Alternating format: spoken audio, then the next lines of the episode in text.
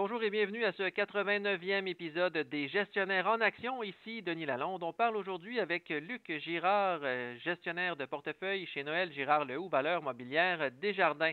Monsieur Girard, bonjour. Bonjour, Monsieur Lalonde. Vous voulez nous parler aujourd'hui des fonds fiscalement avantageux. D'abord, j'aimerais qu'on définisse c'est quoi là, pour vous un fonds commun qui est fiscalement avantageux pour les investisseurs qui misent sur la bourse.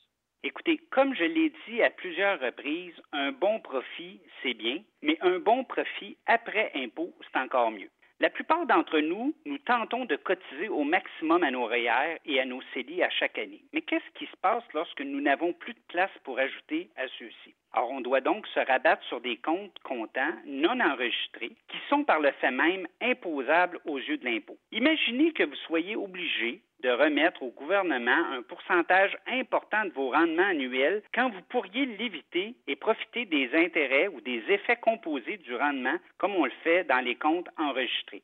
C'est là qu'interviennent les fonds fiscalement avantageux qui permettent de minimiser les impôts à payer à chaque année. Mais comment on arrive justement à minimiser les impôts à payer avec tous ces fonds fiscalement avantageux?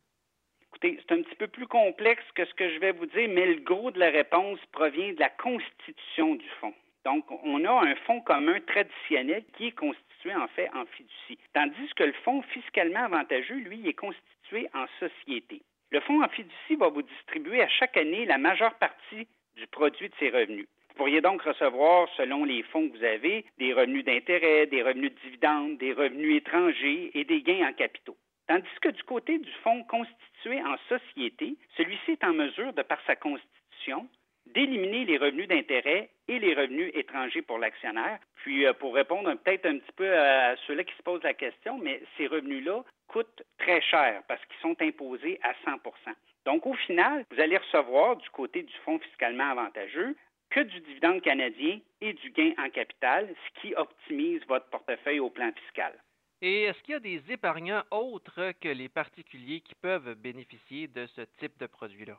Effectivement, le produit est aussi très populaire auprès des propriétaires d'entreprises qui possèdent des sociétés de gestion. Ces sociétés de gestion sont à l'affût des gains en capitaux car ceux-ci leur permettent de bâtir ce qu'on appelle le CDC, le compte de dividende en capital.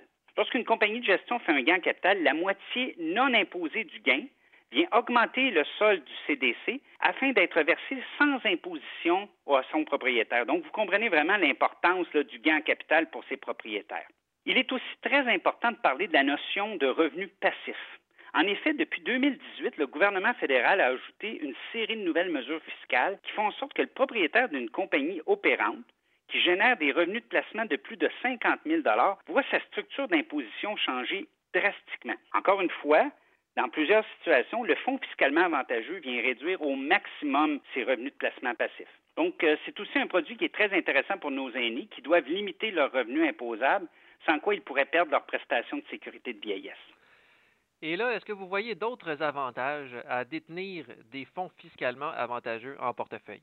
Oui, oui, tout à fait. Il ne faut certes pas oublier de mentionner la possibilité pour certains fonds fiscalement avantageux de détenir ou d'obtenir plutôt des revenus non imposables. Alors, je vous donne un exemple. Un client déciderait de vouloir se verser un montant à chaque mois non imposable, il pourrait même aller jusqu'à 8% pour certains fonds. Donc, ce revenu va être considéré comme du retour de capital.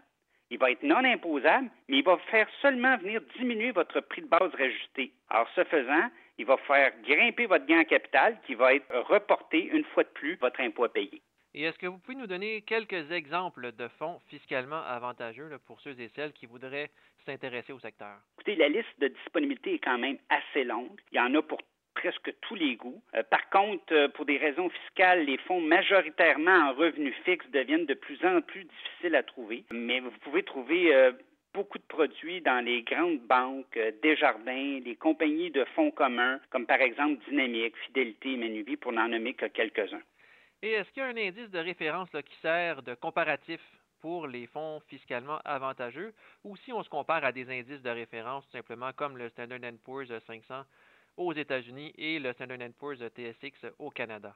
Écoutez, tout comme les fonds communs, chacun des fonds fiscalement avantageux est évalué face à un indice déjà présélectionné. Nous avons seulement effleuré le sujet des fonds fiscalement avantageux. Euh, dans le cas où vous aimeriez en connaître davantage, je vous recommande de contacter euh, votre fiscaliste et votre conseiller en placement afin de discuter si ce produit peut vous convenir.